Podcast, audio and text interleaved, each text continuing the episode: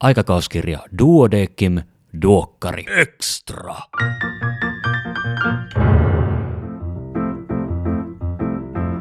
Arvon kuulija, tervetuloa mukaan Duokkari Extraan. Minä olen Kari Hevossaari, lääkäri Helsingistä. Tällä kertaa käsittelyssä on kirjainyhdistelmä MTB. MTB saattaa tarkoittaa maastopyörää eli mountain bikea, mutta tässä yhteydessä kyseessä on Molecular Tumor Board, joka kääntyy suomen kielelle niinkin napakasti kuin geeniohjatun syövänhoidon työryhmä. No, mitäs tämä sitten tarkoittaa ja miten se lääkäreitä koskettaa? Tämän meille kertovat Panu Jaakkola ja Tuomas Mirtti. Nauhoitus on toteutettu etäyhteyden kautta, pahoittelen hetkittäin heikompaa äänenlaatua. Mutta nyt Panu ja Tuomas, tervetuloa. Joo, kiitos ja hei vaan kaikille. Minä olen Panu Jaakkola, toimin tällä hetkellä syöpätutkimuksen professorina Turun yliopistossa ja läntisen syöpäkeskuksen ylilääkärinä. Sen verran tutkimushistoriasta voin sanoa, että 2000-luvun alussa toimin tai olin postdokkina Oxfordin yliopistossa nobelisti Peter Radcliffin laboratoriossa, jonka jälkeen sitten tulin Suomen, perustin tutkimusryhmän Turun yliopistoon. Ja siinä samanaikaisesti sitten olen erikoistunut syöpätautien erikoislääkäriksi tässä parin vuotta sitten ennen Turkun paluuta niin toimin myöskin HUS-syöpäkeskuksen tutkimusjohtajana. Eli olet käynyt siellä, täällä ja tuolla ja tiedät tästä asiasta todella paljon. Tervetuloa, Panu. Kiitos, kiitos. Entäpä Tuomas, kuka se sie oot? Joo, minä olen Tuomas Mirtti, olen patologian erikoislääkäri ja osaston ylilääkäri HUS-labissa patologialla ja pääasiassa urologisia syöpiä diagnosoin ja myös tutkin eturauhassyöpää lähinnä, mutta muitakin urologisia syöpiä. Ja, ja Panun tunnen Turun ajoilta on sieltä valmistunut lääkäriksi 2002 ja väitellytkin siellä ja sitten Helsinkiin siirtynyt. Ja, ja täällä sitten moniammatillisissa työryhmissä ja, ja ehkä vähän näitä, näitä Molecular Tumor Board asioitakin sivunut sitten diagnostisessa työssäni. Että ihan mielenkiintoinen alue. Tota, Tuomas, mahtavaa, että olet mukana. Voiko sanoa, että Panu on osaltaan vaikuttanut siihen, että saat päätynyt sinne, missä sä nyt olet? ja. en, en oikein usko, että minulla on ollut Tuomaksen päätöksiin vaikutusta. En tiedä, ollaanko, ollaanko, onko alitajuntaisesti. Me ollaan aikanaan tehty samoissa tiloissa ja samoissa instituutioissa, vähän eri ryhmissä kylläkin. Toivottavasti et ainakaan sen takia lähtenyt Turusta pois. Ei se ole ihan, ihan virkistävää olla, että on nähnyt eri paikkoja, eri, eri laboratorioita, eri, eri tapoja toimia. Se on oikeasti tärkeää lääkärille, että ei, ei vaan niin kuin jää kiinni siihen yhteen, yhteen tapaan toimia, on se sitten diagnostiikka tai, tai kliininen työ. Ja, ja, ja sä Tuomas kyllä laajennat, laajennat mielikuvaa patologeista voimakkaasti, että se, se ei ole pelkkää kadaverien tai kudosnäytteiden kanssa puljaamista, vaan tota, mehän on tavattu myös Duodeckimin kimppakyydissä, missä sä kerroit siitä, miten tekoälyä, keinoälyä voidaan käyttää lääkäreiden ja patologien ja radiologien apuna. Eli sun asiantuntemus on myös hyvin laajaa. Joo, kyllä. Sitä, se on niin yksi, yksi alue, mitä haluaa kehittää ja missä tutkimustyö menee omalta osalta, niin myös tuo tekoälyn tuominen sitten tulevaisuudessa mahdollisesti auttaa meitä päätöksenteossa ja jakaa ainakin rutiinitehtäviä sitten kone, koneen näölle tai, tai tällaiselle niin kuin tekoälymalleille. Ja nyt hyvä kuulija, jos tuli sellainen fiilis, että mistä, mistä nämä puhuu, haluan tietää lisää, niin mene nettiin, kirjoita Duodecimin kimppa, kyyti ja mirtti ja löydät Tuomaksen hyvän ja viihdyttävän infopaketin siitä, että koska tietokoneet vie meidän kaikkien työt.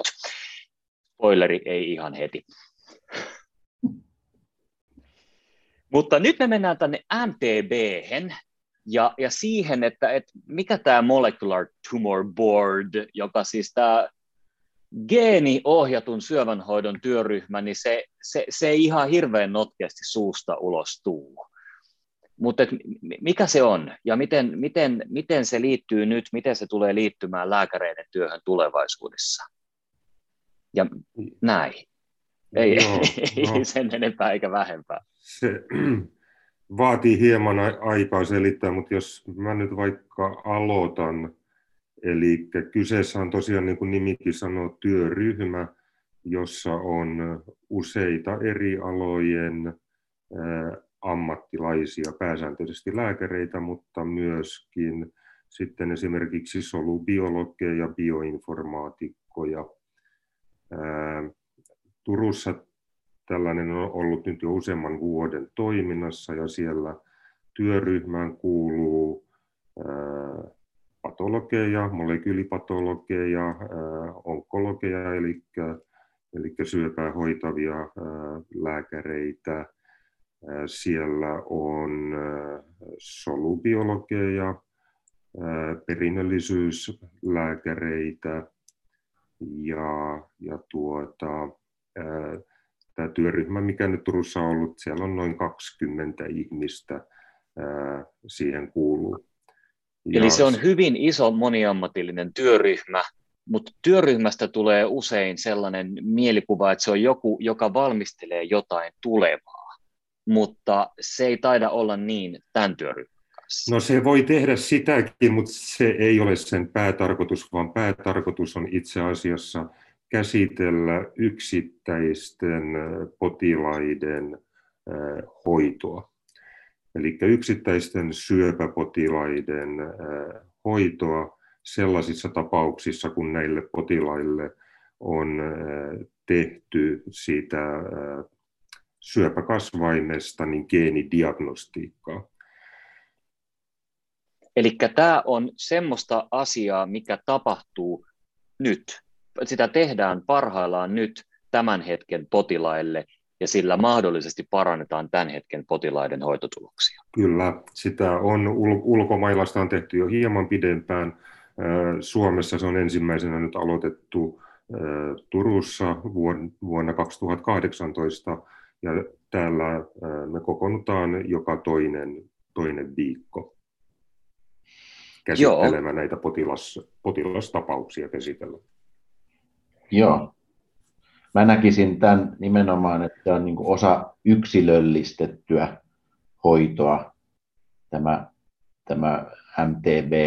Nämä, nämä termit on ehkä välillä semantiikkaa ja meillä on Helsingissä ollut myös ja on, on tämmöisiä moni, ammatillisia multi, multidisciplinary tumor board, joka on myös MTB, että se on niin kuin ihan, ihan hyvä, että tuli tämä teema, teema ää, numeron al, alku, alkupotku tähän tuot Turun suunnasta Panulta ja muilta kollegoilta, niin saadaan vähän sitten selkeytettyä näitä, näitä mitä nämä eri, eri termitkin tarkoittaa ja mitä, mitä tämä toiminta on. Mutta se on sitä niin kuin yksi osa, osa yksilöllistettyä syövänhoitoa. Ja yksilöllisesti syövähoito tarkoittaa sitä, että se hoito räätälöidään nimenomaan jokaiselle yksilölle, että ei, ei, ei, ei, ei toimi se semmoinen niin kuin yleinen hoitopaketti, vaan tehdään just sun hoito.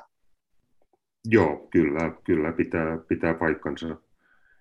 Ja tosiaan siis tämmöisiä, niin kuin Tuomas sanoikin, niin tämmöisiä työryhmiä, on eri, eri tautialueilla ollut jo pitkään sitten Helsingissä, Turussa ja muissa, muissakin yliopistosairaaloissa, jotka käsittelee niin kuin potilastapauksia. Tässä tapauksessa, mistä mä puhuin, niin tässä on erityisenä piirteinä se, että näille potilaille on tosiaan tehty niin kuin geenidiagnostiikka, Joo. jota sitten käsitellään siellä työryhmässä mutta nimi itse asiassa MTP sopii kyllä kumpaankin. Tarkoittaa mm. toisessa M on molekulari ja toisessa on multidisciplinari, että sen verran erona. Ja tota, äh, tämä on nyt vähän tyhmä kysymys, mutta että miksi siihen tarvitaan työryhmä? Eikö syöpälääkärit voisi vaan hoitaa tämä homma itse? No, tuota, teoriassa, mutta se vaatii niin paljon ymmärrystä eri alueilta, että yksittäisen lääkärin kapasiteetti ei siihen sit enää tätä nykyään riitä, vaan tarvitaan tietoa hyvin monilta eri, eri alueilta. Syö, syöpälääkäri, joka hoitaa sitä potilasta, tarvitaan tietenkin, mutta patologit ja molekyylipatologit on täysin välttämättömiä meille kertomaan sitä, että mitä geenimuutoksia siellä on havaittu. He yhdessä sit, sitten esimerkiksi solubiologien kanssa kertoo siitä, että, että mikä merkitys niillä mutaatioilla, mitä on löydetty, niin, niin voi olla. Että, Juuri se, että yksittäis, yksittäinen lääkäri asiat menee niin komplisoiduksi, että ei, ei enää pysty tuota yksin hallitsemaan sitä niin valtavan laajaa ja monimuotoista aluetta. Juuri näin mä näen samalla lailla, että ei, ei, ei se ole niin tehokasta sitten ja potilaan kannalta niin, niin täsmällistä se hoito välttämättä, jos ollaan, ollaan siiloissa, vaan tässä on nimenomaan tarkoitus, että kukin ammattiryhmä sitten tekee yhteistyötä ja se on myös koulutuksellista meille lääkäreinä, että opitaan, opitaan ymmärtämään niitä tautiprosesseja, opitaan ne tietyt asiat toiselta ammattiryhmältä, vie sitä toimintaa ja hoidon kehittämistä sitten eteenpäin sitäkin kautta. Joo, että siinä, siinä jos sen tekisi niin kuin yksittäinen, yksittäinen lääkäri, niin riski siihen, että, että kaikki asiat ei tule huomioitua tai, tai tulee, tulee sitten huono, huonoja päätöksiä, niin on, on erittäin iso. Että kyllä tämä, tämä on semmoinen, minkä kaikki lääkärit niin kuin ymmärtää ja, ja se on myöskin lääkärille erittäin mukava asia, että, että, että saa sitä laajempaa näkökantaa ja keskustella niin kuin kollegoiden kanssa, joilla on, on sitten sama asiaan vähän niin kuin eri, eri näkökantaa ja eri osaamista. No sitten tulee toinen tyhmä kysymys. Ää, minkä takia tarvitaan yksilöllistettyä syövänhoitoa? Eikö, eikö se ole ihan hyvä, että meillä on hoitoja potilaalle ja ne, ne toimii melko hyvin? Miksi yksilöllistä? Joo, no siihen on kyllä, kyllä sit montakin syytä, että, että kun kaikki hoidot eivät toimi kaikille. Et jos, jos se olisi näin yksinkertaista, että, että kun on, on joku, joku sairaus ja, ja siihen on yksi hoito ja se toimii hyvin jokaiselle, niin sitten hän ei tarvittaisi tietenkään mitään.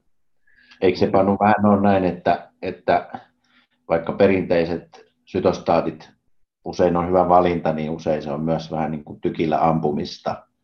Ja sen takia halutaan myös selvittää sen syövän, syövän luonnetta tarkemmin ja löytää sitä yksilöllistettyä Kyllä. sekä haittavaikutusten vähentämiseksi että tehon parantamiseksi.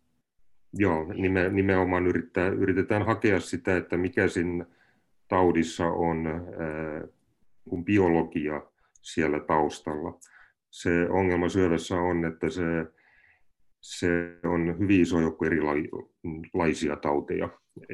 Se ei ole niin kuin sama tauti, vaan siellä voi olla taustalla hyvin monennäköisiä solubiologisia muutoksia, ja joka sitten myöskin tarkoittaa sitä, että, että vaikka nyt samaan sanotaan nyt keuhkosyöpä, niin ei yksinkertaisesti yksi lääke ei tehoa kaikkiin keuhkosyöpiin vaan siellä on paljon taustalla semmoisia mutaatioita, jotka on erilaisia eri, eri potilaissa, joihin sitten myöskin hoidot erilaisia. Eli ymmärränkö oikein, tämä, tämä on osa sitä samaa kehityskulkua, mikä, mikä lyö läpi koko lääketieteen ja ihmisten hoitamisen. Hoitoa pyritään saamaan kaikilla osa-alueilla entistä enemmän yksilölliseksi, jolloin saadaan mahdollisimman tehokkaita hoitoja mahdollisimman vähillä haitoilla. Ja eikö niin, että periaatteessa kaikkien sairauksien pohja jollain tavalla on jokaisen yksilöllisessä genomissa. Näin ollen se, se geeniperimän ymmärtäminen on olennainen osa yksilöllisen hoidon suunnittelua.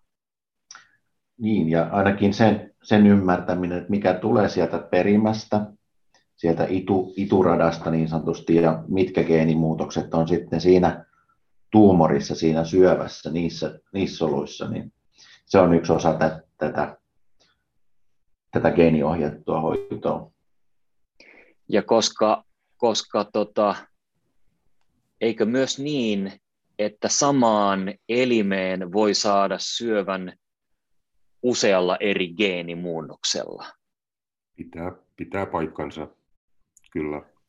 Kyllä, ja ne voi olla sitten lähteä yhdestä ja niitä voi sitten kertyä sen syövän edetessä ja, ja sitten tietyt muutokset voi olla niin kuin ajureita ohjata sitä, sitä syöpää eteenpäin ja, ja tietyt geenimuutokset voi liittyä sitten vastustuskykyyn niiden hoidoille, lääkehoidoille. Se on, se on sitä, sitä, mitä pitäisi tehdä sitten potilaan kohdalla nimenomaan niin kuin aikajanalla, tar- pist, aika, eri aikapisteellä sitä tautia. Ja jos, jos me ajatellaan nyt sitten jonkun vaikka, vaikka eturauhassyöpä potilaan hoitokulkua. Hän, hän menee terveyskeskukseen, kertoo, että on virtsavaivoja välissä, vähän vertakin tulee pissan mukana ja sitten hänet lähetetään urologille ja urologi tutkii asioita ja otetaan biopsiaa ja sitten paljastuu, että kasvainhan siellä on.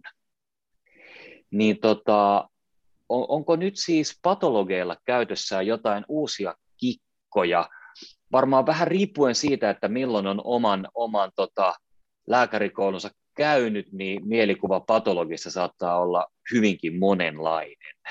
Mutta käsittääkseni se ei enää pelkästään tarkoita sitä, että on, on jonkinlainen leike, jota katsotaan mikroskoopilla. Mikä esim. molekyylipatologia, mitä se oikein on?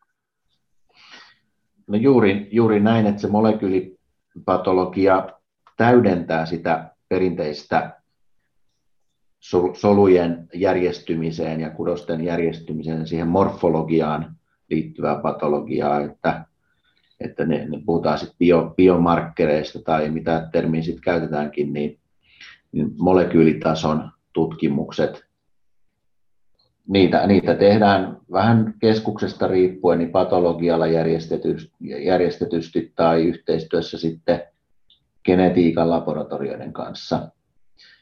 Ja, ja ne on sellaisia täydentäviä tutkimuksia, to, toisiaan täydentäviä. Eturauhassyövän osalta esimerkkinä niin se perinteinen morfologia, se mitä patologi näkee mikroskooppinsa alla siitä perusvärjäyksestä on edelleen tärkeää, mutta nimenomaan sit siihen, siihen päälle tarvittaisiin tarkentavia biomarkkereita potilas, potilasjoukoille, josta, josta se perus rakenne siellä kudoksessa ei, ei anna tarpeeksi tietoa, miten pitäisi hoitaa. Ja eturauhastavassa sitä on ehkä, ei ole niin kuin saatavilla kliiniseen käyttöön niin, niin paljon tällä hetkellä kuin ehkä keuhkosyövän osalta esimerkiksi. Joo, että tällä hetkellä vielä edetään sen, sen mukaan, mitä patologi meille ilmoittaa ilmoittaa siitä solujen morfologista, puhutaan tämmöistä Gleason kategorisoinnista, joka kertoo siitä, että miten ne solut on erilaistuneet. Ja, ja meille hoitavilla lääkäristä on erinomaisen tärkeää se, että miten, miten patologi sen, sen kertoo, että onko ne hyvin vai huonosti erilaistuneita. Että se vaikuttaa meidän hoitoon sitten hyvinkin paljon sen, sen suhteen, että lähdetäänkö ensinnäkään hoitamaan sitä tautia ja, ja, ja sitten myöskin ehkä siihen, että leikataanko vaiko sädehoitetaan. Ja, ja tuota, sitten sit myöhemmin tietenkin, että se riippuu sit taudin asteesta, että, että tarvitaanko minkälaisia lääkehoitoja päälle. Miten sitten, tota, jos ajatellaan nyt Helsinkiä ja Turkua, niin ää, miten potilas pääsee tai joutuu sinne, sinne tota MTB-työryhmään onko, on, käykö kaikki potilaat sen kautta vai vaan, vaan, vaan tietyt ja valitut? Joo, tällä, tällä hetkellä se on vain tietyt, tietyt ja äh, valitut. Pääsääntöisesti sellaisia, joille ei ole löydetty mitään muita hyviä hoitomuotoja, niin sen jälkeen lähdetään, lähdetään katsomaan, että löytyisikö sieltä geenimuutoksia, joihin me voitaisiin sitten mahdollisesti jollain lääkkeillä, jota vaikka ei ole hyväksytty, niin, niin tota, hoitamaan. Tulevaisuudessa se tulee todennäköisesti tapahtumaan jo paljon varhaisemmassa vaiheessa, mutta, mutta tässä nykytilanteessa niin, niin pääsääntöisesti tosiaan niille, jotka, joissa sitten ei enää oikein ole hyviä muita hoitovaihtoja tarjolla. Eli onko niin kuin täl, tällä hetkellä MTB on vähän niin kuin viimeinen oljenkorsi, mutta tulevaisuudessa se saattaa olla ihan syövän perushoito? Näin, näin mä kuvailisin sitä. Se on varmaan osittain resurssikysymys myös ja semmoinen vaikuttavuuskysymys, että pitää, pitää ehkä saada vielä tietoa siitä, että missä vaiheessa tämmöistä laajempaa profilointia kannattaa tehdä. Että tietysti maailmalla joissakin keskuksissa sitä tehdään. Esimerkiksi tulee mieleen Memorial Sloan Kettering, jossa on tällainen Impact-geenipaneeli, joka käytännössä tehdään kaikille syöpäpotilaille, jotka kävelee ovesta sisälle, tai, tai Cambridgeissa tehdään vähän laajempaa geeni, geenikartoitusta eturauhassa, kaikille eturauhassyöpäpotilaille. Se on vähän sitten, että mihin se raja vedetään, mikä on järkevää. Joo, tuossa pitää, pitää paikkansa. Mä uskoisin, että tällä hetkellä se vielä on suurimmaksi osaksi tutkimuksillisiin tarkoituksiin tehty siellä, että suurimpaan osaan eturauhassyöpäpotilaiden hoitoon eh, geenitestaus siinä hyvin alkuvaiheessa tuskin, eh, tuskin vielä, vielä tuota vaikuttaa. Mutta että, että sitä myöden, kun tulee uusia lääkkeitä, ymmärretään enemmän, niin se saattaa alkaa vaikuttaa myöskin jo siinä alkuvaiheessa. Kyllä. Tämä kuulostaa hirveän mielenkiintoiselta ja, ja, ja hirveän, hirveän hyvältä. Eli, eli me, tämä on tavallaan vähän niin kuin tulevaisuuden lääketiedettä nyt, jossain määrin. Tota, miten, miten sitten, tota, miten, miten paljon geneetikot tähän osallistuu? Että tota, onko se silleen, että heillä on, heillä on vähän niin kuin, heillä on kaikki se tieto, tieto, tieto geeneistä ja, ja sairauksia aiheuttavista geeneistä, vai alkaako, alkaako se tihkumaan myös muille erikoisaloille? Joo, kyllä meillä on geneetikot mukana siellä, äh, siellä myöskin. Äh, totta kai sitä ymmärrystä nyt alkaa olla sitten kaikilla, sekä onkologeilla että patologeilla, genetikoilla mm. ja perinnöllisyyslääkäreillä, mutta, mutta tietenkin se on sillä, että joku voi tietää jostain asiasta hieman enemmän kuin toinen ja, ja, ja sitä varten se on kovin tärkeää, että siinä on useampi ihminen niin kuin tuomassa sitä parviälyä siihen, että, että tuota, mm. tulee, tulee laaje, laajemmalti katsottua asia. Mutta ei, ei näe tietenkään kenenkään yksin oikeuksia ole, ole tietää genetiikasta Aivan. ammattiryhmän. Muistaakseni meidän teemanumerossa geneetikkojen kirjoituksen, mikä jäi itselle mieleen siitä, siitä ää, käsikirjoitusvedosta lukiessa, että oli, oli ehkä, ehkä vähän liikaakin karkeistetusti, että, että geneetikko osaa siinä sitten punnita, että onko geenimuutos, onko se sieltä ituradasta, onko se sieltä tuumorista, ja mikä, mikä merkitys sitten sillä on, että kummasta se tulee. Mutta että varmasti on niin muutakin, muutakin sitten sen päälle, että mitä, mitä tutkimuksia, mitä analytiikkaa kannattaa tehdä ja niin poispäin. Joo, genetikkoa ja perinnöllisyyslääkäreitä tietty tarvitaan myöskin siihen katsomaan, että onko kyseessä mahdollisesti perinnöllinen muutos, että vaatiiko se sitten tämmöistä geneettistä neuvon, neuvoantoa ja, ja, ja miten sitten perilliset niin kun esimerkiksi suhtautuu, tai heihin pitäisi suhtautua sitten niiden muutosten kanssa. Mm.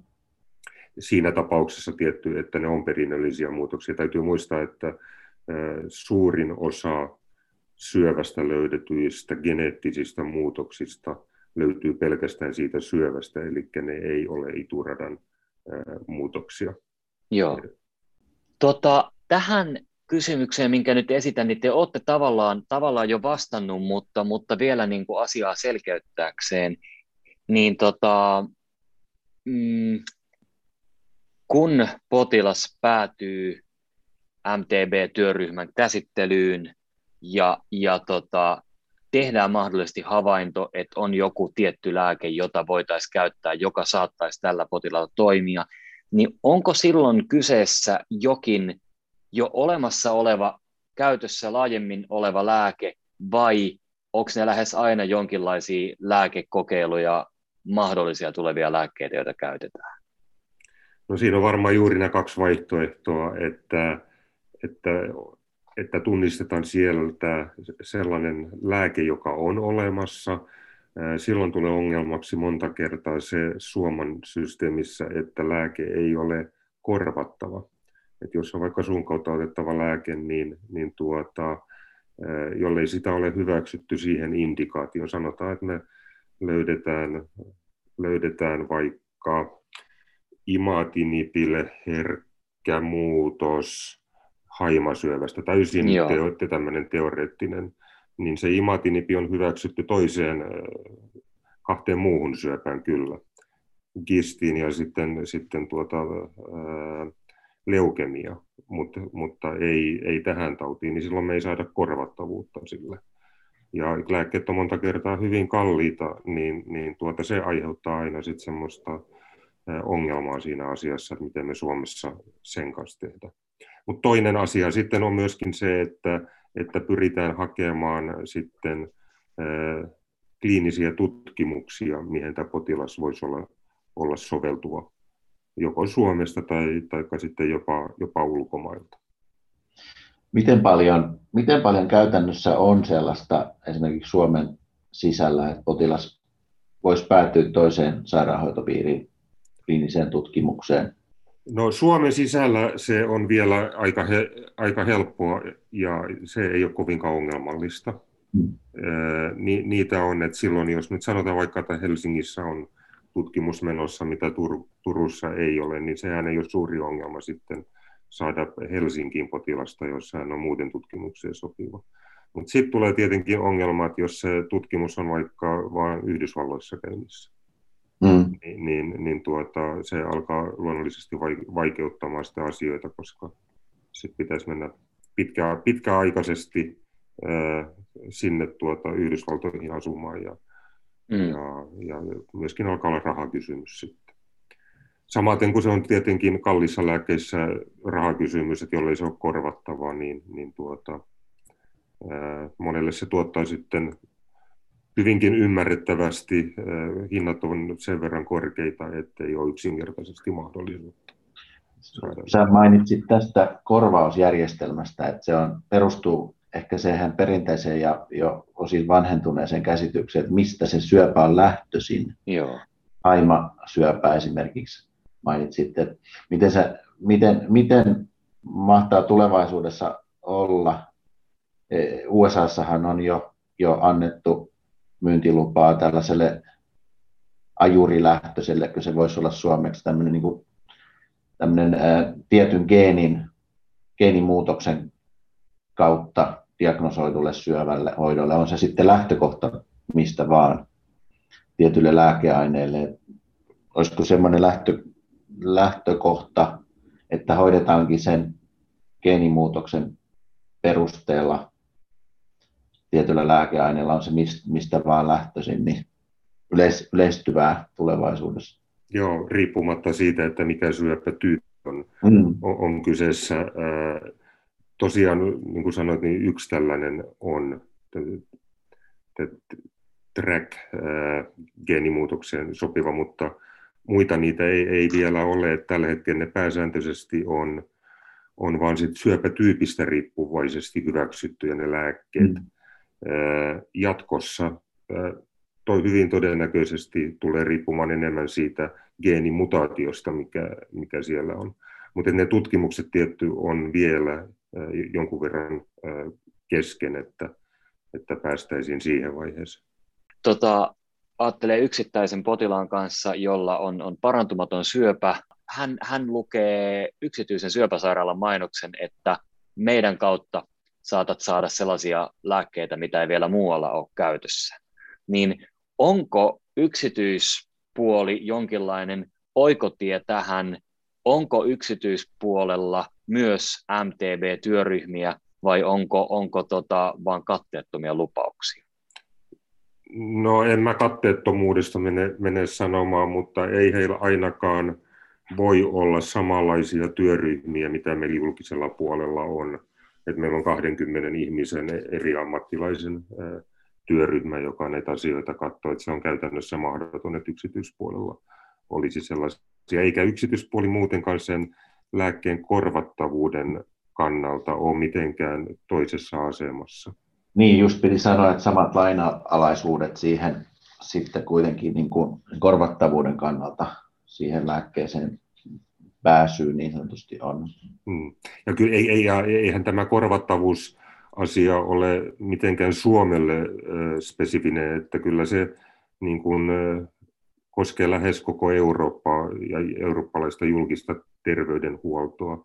Että ei ne sen paremmin ole ne lääkkeet vaikka nyt Englannissa tai, tai, tai Hollannissa ole tuota, korvattavia silloin, kun siitä ei ole vielä tutkimusnäyttöä riittävästi. Okei, nyt me on puhuttu aika paljon ja tota, tiivistetään loppuun vielä lyhyesti tämä, mistä me puhuttiin, että tästä jää kuulijalle jonkinlainen selkeä mielikuva. MTB, tota noin niin, suomeksi geeniohjatun syövänhoidon työryhmä, tarkoittaa, tarkoittaa sen, että se on tällä hetkellä potilaan viimeinen oljenkorsi, mutta tulevaisuudessa se on todennäköisesti jo ihan alkuvaiheen asioita syövänhoidossa.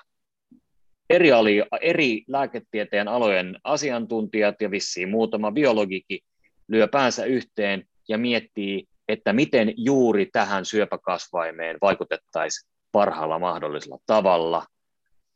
Tällä hetkellä sinne päätyy lähinnä ne potilaat, joille muut hoidot ei ole toiminut. Tulevaisuudessa osataan kohdentaa tämän ansiosta hoitoja paremmin. Eikö näin kutakuinkin tällä tavalla? Kuta, kutakuinkin, kyllä. Kyllä, kyllä. Olisiko meillä jotain esimerkkejä siitä, että minkälaisiin syöpiin tätä tällä hetkellä käytetään? Tätä käytetään kyllä hyvin, hyvin moneenkin eri, eri syöpätyyppiin. Lähtien hematologista syövistä meillä on ollut siellä aika paljon sarkoomia, keuhkosyöpiä. Sitten yksi tämmöinen, mihin sitä myöskin suositellaan, on tämmöiset, missä se puhutaan primaarituntematon, eli löydetään vain metastaaseja, mutta ei tiedetä, mistä elinestä se on lähdössä. Joo. Siinä saattaa olla hyvinkin hyödyllistä katsoa sitä geeniprofiilia, se voi kertoa siitä, mistä syöpätyypistä on, on kyse.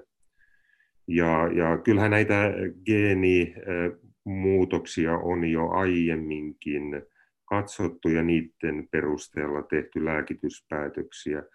Itse hoidan tämmöistä tuota, äh, harvinaista suolistosyöpätyyppiä kuin GIST, missä tiedetään, että siinä ajureina voi olla tämmöinen KIT tai PDGFR-mutaatio, tai sitten osassa niistä syövistä ei ole mitään mutaatiota.